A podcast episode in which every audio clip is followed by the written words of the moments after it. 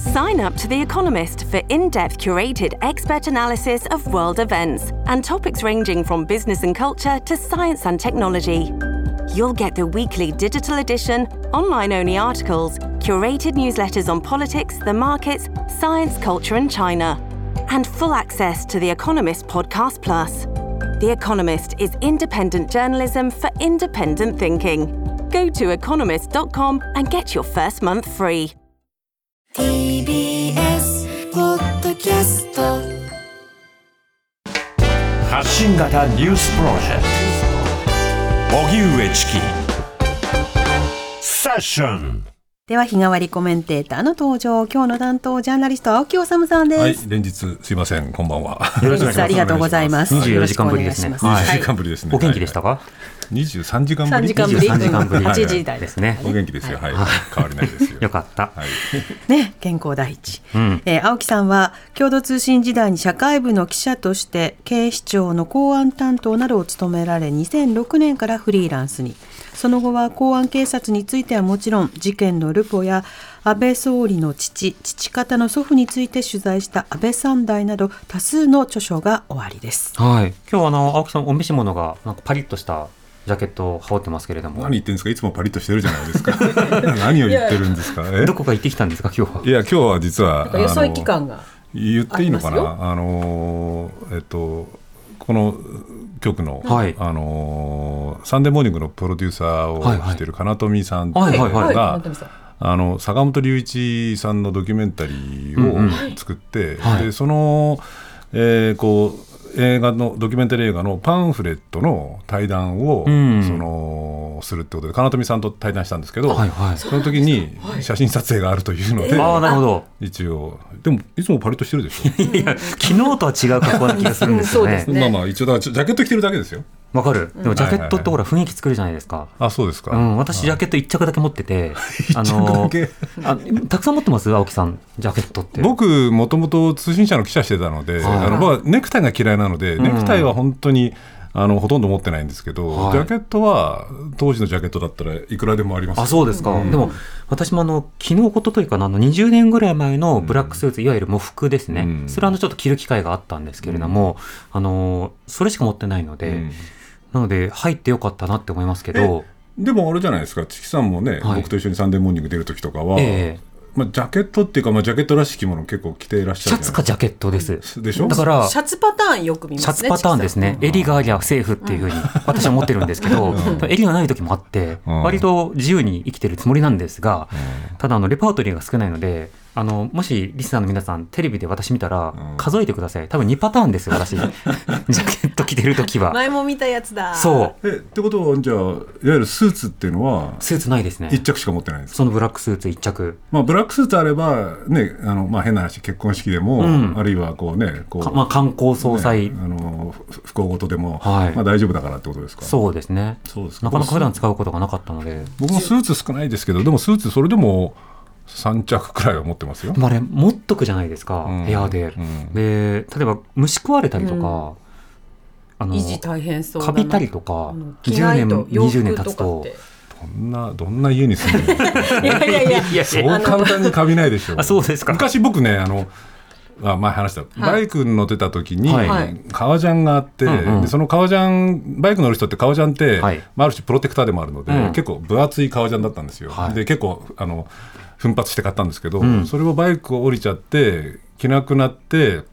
そのクローゼットのはい奥の方に入れといたら、ある日ちょっと見たら少しカビが生えてて、ん。うわーって思ったことはありますけど、ん。それはまあね革だから手入れが大変ですね、でしょ？だけど普通の服はそんなにカビないでしょ。何年もきそれ通してないと。そうだよ。会社員時代からの20年前のやつとかですからね私の。クローゼットの中で、まあそれはだけどとか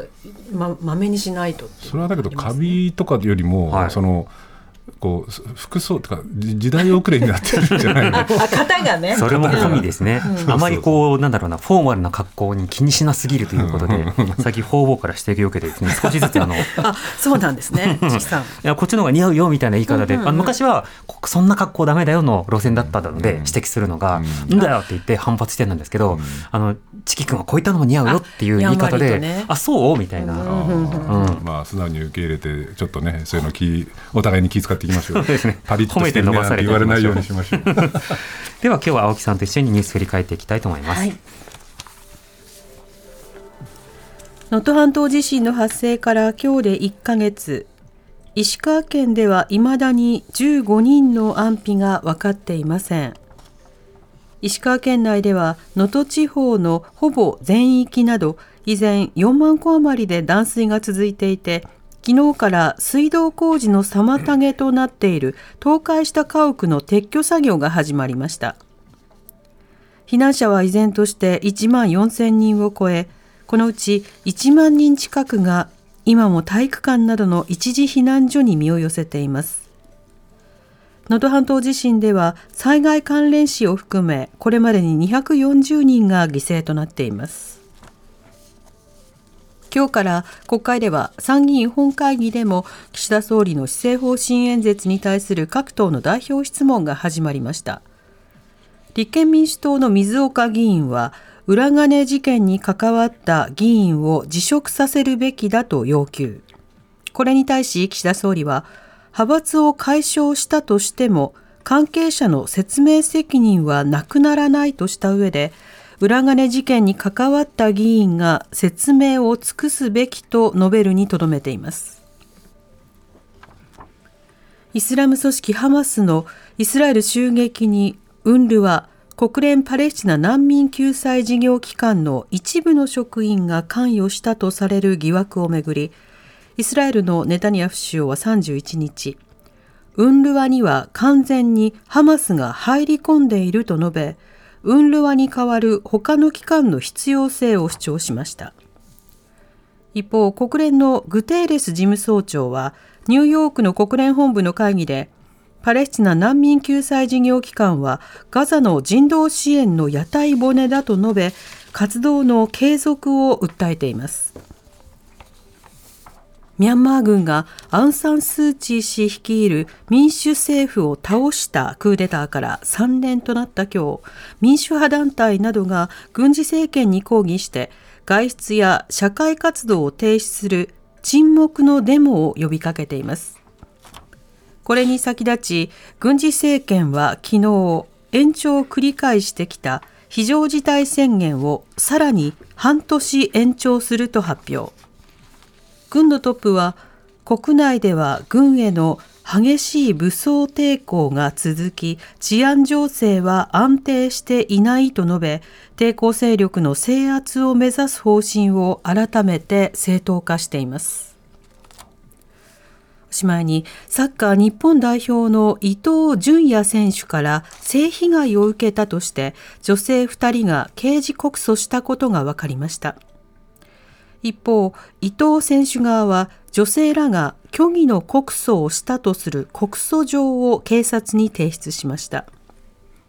告訴状によりますと女性らは去年6月日本代表の試合を終えた伊藤選手と大阪市内の飲食店で会食した後ホテルで酒に酔った状態で同意なく性行為を強要されたなどと主張しています。これを受け伊藤選手の代理人弁護士は事実無根で週刊誌に報道させる目的で行われた悪質な行為だとして女性らの告訴状を大阪府県に提出しましたでは青木さん気になったニュースいかがでしょうか？あの 能登地震の件もちょっと気になっていて時間があれば後ほどちょっとお話ししますけれども、うんしたいんですけれども。あの裏金問題ですよね、はい。あのまあ、野党側はその裏金を受け取っていた議員のリストをちゃんと出せというふうに言っていて、それはまあうん。最もの話ではあるんですけれど、はい。僕に言わせるとリストだけではなくて、うん。そもそも、まあ、これね、ばこの番組で僕申し上げましたけれども、そのまあ、最初は赤旗のスクープ、はい。あるいは神脇教授の告発、それからまあ検察捜査も加わって、ある程度、事態の構造っていうものは明らかになったんだという話はしてきたんですけれども、しかし、その 検察捜査でも明らかにならなかった、まあ、少なくとも検察も明らかにしていないしていないことでいうとね、はい。一体いつからこんな裏金を作り始めたのか、うん。なぜやり始めたのか、だからそれからやり始めてからこの間どれくらい一体裏金が作られたのか、うん。で実際にどれくらい裏金がこう議員にキックバックをされていたのか、はい。でもっと言えばその議員はこの裏金を何に使ってたのかっていうあたりを示してもらわないと、はい。じゃあどこをどう例えば政治資金規正法を強化するにしてもどこをどうすれば実効性が本当に担保されるのかっていうのがわからないわけですよね。うん。で極端なこと言えばですよ。極端なこと言えば裏金を作らなければいけないほど政治に金がかかるんだということであるんであれば、その実際にその政治活動に使ったのであれば何に使ったのかをきちんと調査して示してもらって、はい。ひょっとすればですよあこれは裏金とか裏金じゃなくてもやっぱりこううん。かかるんだよねっていうことであれば、確かにねみたいな。そうそうそうなれば、例えば、まあ、政党助成金っていうのは別としてもその企業団体献金をどうしたらいいのかとか、うん。どれくらい制限するけどここは、ね、こう政治活動に必要なんだったら集めることを認めた方が政治活動が有効にいくんじゃないですかっていうところもあるかもしれないじゃないですか、はい。だからそこを示してもらわないと改善改革あるいはその法の強化って言ってもその議論の突端がはうんはっきり言ってつかめないっていうところがあって。はい。でこれ検察捜査っていうのは刑事司法の分野なのでそれはそのこう国家権力が個人に罰を与える刑罰を与えるっていう非常に重い手続きなのでましてやうん。国会議員を対象にするっていうのは僕は慎重にあるべきだっていう話をしてきたんですけれども、はい。でも今回のケースで言えば刑事訴追はされなかったけれど別にねこう全く無罪でしたとかうん。違法性は一切ありませんでしたなんていうケースじゃないわけですよね。はい、いずれも白っていうわけじゃないんですよね。そうなんですよ、いずれも、まあ、事実上、違法性が認められるっていうような状況、まあ、違法性が認められるというか、違法な行為をしてきたわけなので、うん。このあたり、やっぱり与党はきちんと、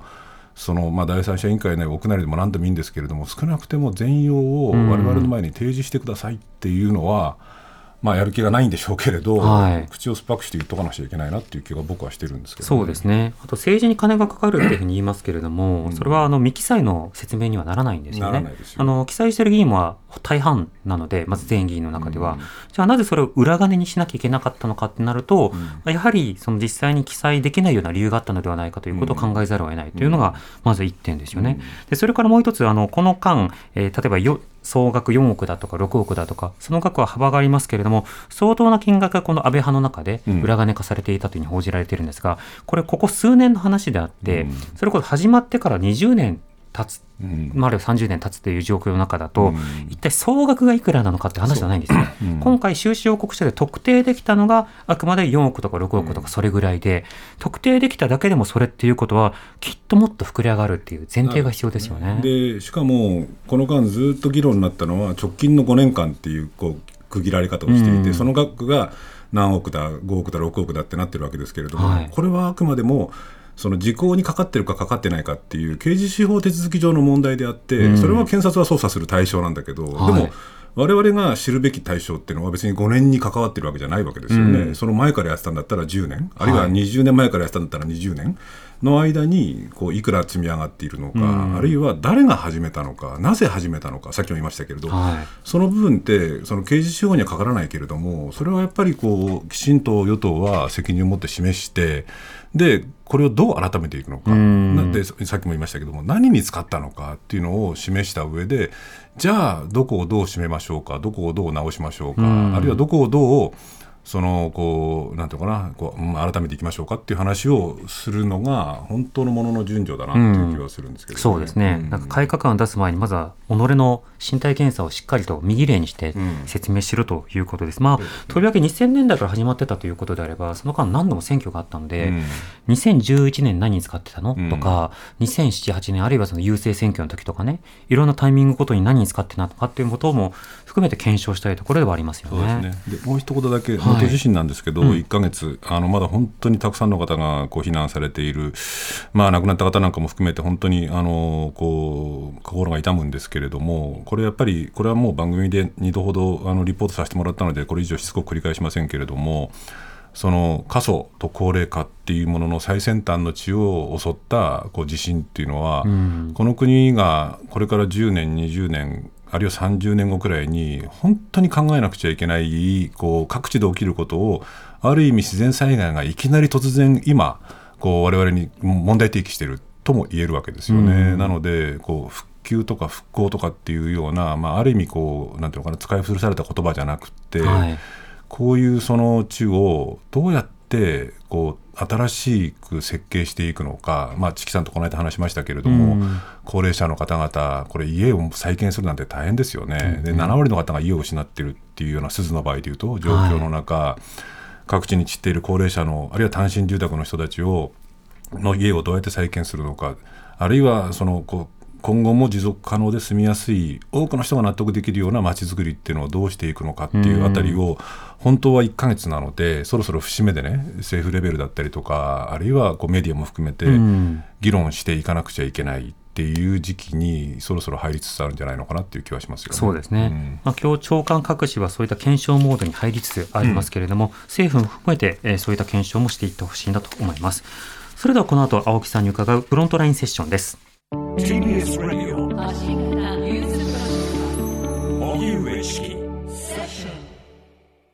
ここからはフロントラインセッション日替わりコメンテーターに今一番気になるトピックスについてお話しいただいておりますが今夜はジャーナリスト青木治さんはいです、、よろしくお願いします。お願いします。はいさて今日はどんなテーマでしょうか？あのー今国会ね、先ほど来言ってるふうに裏金問題はい。をめぐる、まあ、政治とかね、の問題をめぐるそのこうが一番こう大きなテーマではあるんだけれども、うん。実はもしかするともう1個、2個大きなテーマになってくるかもしれないっていう問題で、はい。実はあまりメディアが問題視をしていなくて、うん。ちょっと僕はこう危機感を抱いている事柄について話したいんですけれども、はい実はあのお先月ですね、もう2月になりましたから、1月19日にあの政府の有識有識有識者会議がですね、あの一つのなんかこう最終取りまとめ案っていうのを出してきたんですね、これ今手元に僕にあるんですけれども、その有識者会議の名称っていうのはですね、経済安全保障分野におけるセキュリティクリアランス制度等に関する有識者会議と。はいいう南部さん、ちょっと耳をなんか こうほじってるみたいですけれど、まあ、長い長い、分かりにくい、どういうことかっていうと、これ、ざっと見てみると、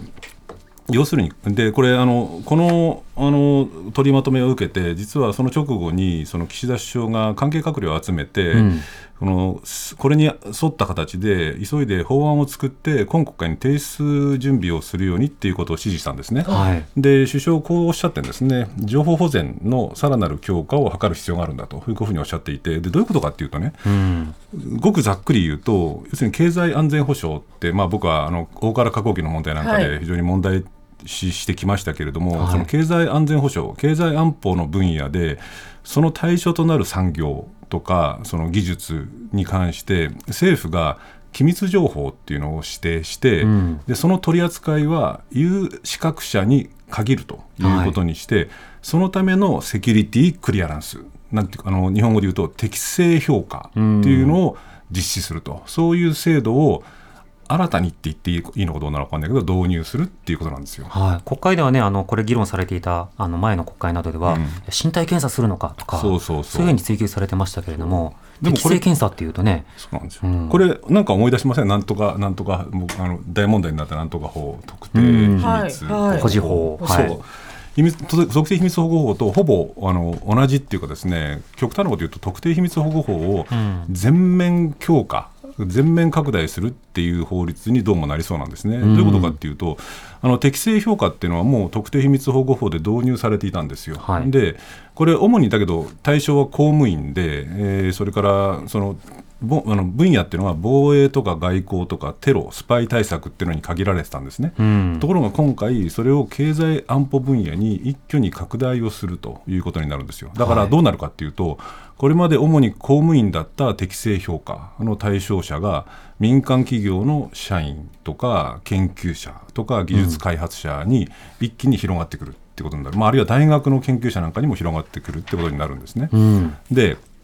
これ、特定秘密保護法と同じような適正評価をするってことになると、例えば、まあ、犯罪歴はもちろんだけど、は例えば、えー精神疾患歴とかね、うん。あるいは飲酒とか借金の状況とかっていうものも調べられるし、さらにはこれ、特定秘密保護の時にも問題になりましたけれども、家族とかうん。同居人のこう素性、はい。例えば国籍とか、うん。そういうものも問題になってくる。あの時によく問題になったんだけれど、例えば、僕が何かそういうね、こうその特定秘密を扱う人間の適正評価を受けたとして、はい。僕のえー妻がアメリカ人だったら OK だけど、ん。在日コリアンだったりとか中国人だったりとかしたらアウトみたいな話も国会で議論になったんだけれども、うん。そういうものがこのあの有識者会議の取りまとめを受けて法案を作る過程の中でおそらく民間のところまでかなり広がってくるっていうのがどうも今回のそのこう法案の骨子になりそうなんですね。この取りまとめのこう提案によると、ええ。でしかもあのこれ罰則も設けられるんですね。機密特定、えー機密情報の漏洩に罰則も設けると、うん。でこれあの、セキュリティクリアランス制度に関する有識者会議っていうのがその、その提言の中に書いてあるんだけれども、この罰則っていうのはどうしたらいいだろうかっていう一文の中で、特定秘密保護法の法定刑と同等の水準とすることが適当だというふうに言ってるんですよ。と、い、うことは、まあ、特定秘密保護法のあの罰則で一番厳しいのは懲役10年以下あの、えー10年以下の懲役ってことなので、ん。もしかするとその民間人も対象にしつつ、はい。そのとえー特定秘密保護法と同じ最大懲役10年っていうような刑罰を受けることにもなりかねないということになっていくんですね。うん。でこれ、まあ、特定秘密保護法の時と同じで懸念を挙げていけばきりはなくってその、まあ、政府がそもそも指定する機密情報っていうのがどこまでその歯止めかけられるんですかとか、うん。適正当然だから適正評価の対象となる人たちに関してもこれどんだけ広がってしまうんですかっていうこともそうだし、ええ。からさっき言った通りこう適正評価のために集められる情報っていうのは、まあ、これかなり機微なプライバシー情報なので、うん。例えば同意もしていないねその対象者の家族とか同居人まで調べられるってことになると相当なプライバシー侵害も起きかねないっていうことですよね。うんそれから特定秘密保護法の時はね、いや、公務員でしかも志願した人ですから、みたいな、そうそういうふうにその言い訳というか説明をしてきたわけですけれども、うんそこまで広げるってなると、どういう手続きになるのかですよね。となってきますね、だからそのチキさんの今おっしゃった懸念で言えば、例えば、いやいや、俺、そんなこう、ね、適正評価受けたくないですよとか、あるいはさっき言った通り、その家族に、まあ、政府にしてみると、ちょっとこの好ましくなか好ましからざる人物がいたようなケースで、適正評価で落とされちゃったりすると、はい。民間企業の場合、例えば、なんでしょうそのこう IT だったりとか AI だったりとかあるいはその防衛産業系の人たちなんかでその適正評価を落とされちゃったり適正評価を受けたくないって言った人はひょっとすれば、そのこう一番重要な仕事から外されてしまうとか、うん。いうことが起きてしまいかねない。まあ、それこそインボイスの時にも議論になりましたけれども、うん。例えばやっぱり発注先から外されるとか、出世から外されるとか部署から外されるとかみたいな。ということが起きかねないですよね。うん。でそうなってくるとまあ、僕が心配することじゃないかもしれないんだけどむしろ優位な人材がそういうその経済安全保障っていう名のもとで機密保持だとかっていうような名のもとで、優位な人材がむしろこう外されてっちゃう可能性もある。まあそれの最たる事例が大河原加工機の事件ですよね。そうなんですよだからそれまさにねその僕はそこを懸念するんだけど適正評価のそのこう拡大とかねうん機密漏洩の罰則導入っていうのでやっぱり権限が大きく増えるのはやっぱ警察中んづく、んまあ、僕が昨日もそうですけど問題してきた公安警察がそのこう力を持ってくるわけですよね。ではいところがまさにおあのチキさんおっしゃったようにそのこれ大原加工機の事件なんかではまさに本当にその経済安保っていう名のもとに大原加工機っていうこの国の戦後のねこう産業っていうものをこう地道に下下支えしてきた優秀な中小企業が襲われて捜査うん不当な捜査に襲われて。まあ、本当にその社長さん以下、ね、3人が1年近くも拘留されてしかも1人の方は命を落とされてでそのまさに優秀な中小企業の経営基盤がもう本当に重大危機に瀕するようなところまで追い詰められちゃった。うん。でその背後を覗き見ればこれはまあ番組でも何度かリポートさせてもらった通り一つにはやっぱり政治と警察の距はい。離が近くなってきて、一種の政治警察だから経済安保だっていう旗を政権が振るとそれに合わせた捜査をしちゃう、うん。あるいは警察の側も公安警察も昨日もちょっと話しましたけれどもそもそも反共っていうレゾンデートルがなくなってくる中で、はい。そういう部門で生こう生きていこうっていう思惑があるからそのレゾンデートルを発揮するっていう名目のもとで無茶な捜査に突き進んじゃうっていうことも起きたわけですけれども、そういうものに対する歯止めっていうものもこうどうも見えてこない。だから、うん。特定秘密保護法からね、もうこう、まあ、あれ自体、僕、今でも反対ですけれども、ずいぶん時間が経ってくる中で、さらっとね、この特定秘密保護法を、まあ、はっきり言えば全面的に強化をする、あるいは全面的に民間まで拡大するみたいな法案が、ひょっとすると今後国会に出てくるかもしれないっていうのは、まあ、この番組も含めて、ちょっとメディアが注視していかなくちゃいけないだろうなっていう気がするんですけどそうですね、うん。まあ、いろんな角度ありますけど、そもそも経済安全保障って結構新しい言葉じゃないですか、うん。これは安全保障の基本的な軍事的な話だけではなくて、うん。それを経済の議論にこう広げようという中で出てきた言葉で、でいろんな文脈がありましたけれども、まあ、経済制裁など特定の国に課すことだけではなく、ん。輸出とそれから調達、うん。この両面で例えば自律的な経済状況にしましょうとか、ある敵対的な国などに対して、その悪しきものを渡さないようにしましょう。それは例えば武器であるとか、半導体であるとか、いろんなものをやりまやらないようにしましょうっていうふうな、まあそうした枠付けをしていくことになると。んでこれ自体が当然特定のあの対象となる企業を増やすだけでなく、ん。例えばある段階からある国と仲良くならずに仲悪くなりました。うん。ってなると、あその国と輸出対象にしているような国は、それまでさまざまな適正検査の対象ではなかったところが対象となったり、うん。急に捜査の対象となったり、うん。あるいはこれ、こういった法律ができると、本人の同意云々と関わらず、捜査の対象になりますよね、よね元からのうん本人に知らされると限らず、そうすると、我々が知らない間に特定の企業に勤めているというだけで、特定分野の、まあ、例えば研究をしているというだけで、うんそうした調査の対象になっているかもしれないということにもなりなますよね。ね。だからそれがすなわちさっき言った通り公安警察などの権限を大幅に広げるっていうことにもなってくる。つまりそのこう思想的な調査みたいなことを今までだったら、なんていうのなんでそんなことを警察がやるやる資格があるんだっていうふうに言われたものが、うん。今後は例えばねその企業に勤めてる方だったらいやいやあなたの企業のそういうそのこう扱っている製品だったり物資だったり研究だったりっていうのがこの国の経済安保にも関わってくるので、あなたがおかしな人と付き合ってないかどうかっていうのを調べるのは当然じゃないかっていうようなことが起きてきうるっていうことにもなってくるので、そうですね。だからその僕はこういう言い方はしたくないんですけれどその、まあ、こういう法律って特定秘密保護法もそうなんですけどね、まあ、特定秘密保護法の時に特に議論したんだけどちゃんと歯止めをかけましょうよっていうような議論も多分しなくちゃいけないと思うんですよね。うん。今のその政治状況だと政府が出しますっていうともうススッと通っていっちゃうところもあるので、えその機密の範囲ってどれくらいまでなんですか、まずチキさんがさっきおっしゃったような、あるいは適正評価ってどこまでやるんですかと、あるいは適正評価で集めた情報とか、あるいはそのこうきちんと管理して、変なところに流用しないでくださいよねとか。うん。その警察とね、こうこうあの政治の距離っていうものも適正に保ったりとか、はい。あるいは大河原格好機の事件に関して言えば、いまだに警察も検察も謝罪もしてなければ、うん実態解明もしてないわけですよね。だからそういう問題をクリアしていかないと、相当に危うい治安法っていうものが、我々の目目の前に今国会で示されてくるかもしれないっていうことですすよねね。。またそれが例えば企業からの金がなければうんぬんという議論につながってしまうのかとか、うんやっぱりその捏造までするようなまあ捜査機関がこうした法を適切に運用できるのかとか本当に論点たくさんありますのでね。また青木さんあのはい。説明を、この問題ちょっとだからね、はい。僕も取材をしてまた報告させてもらいたいと思います。はい、お願いします、はい。お願いします。今日はジャーナリストの青木治さんに伺いました。ありがとうございました。ありがとうありがとうごございました。ざいました。荻上チキ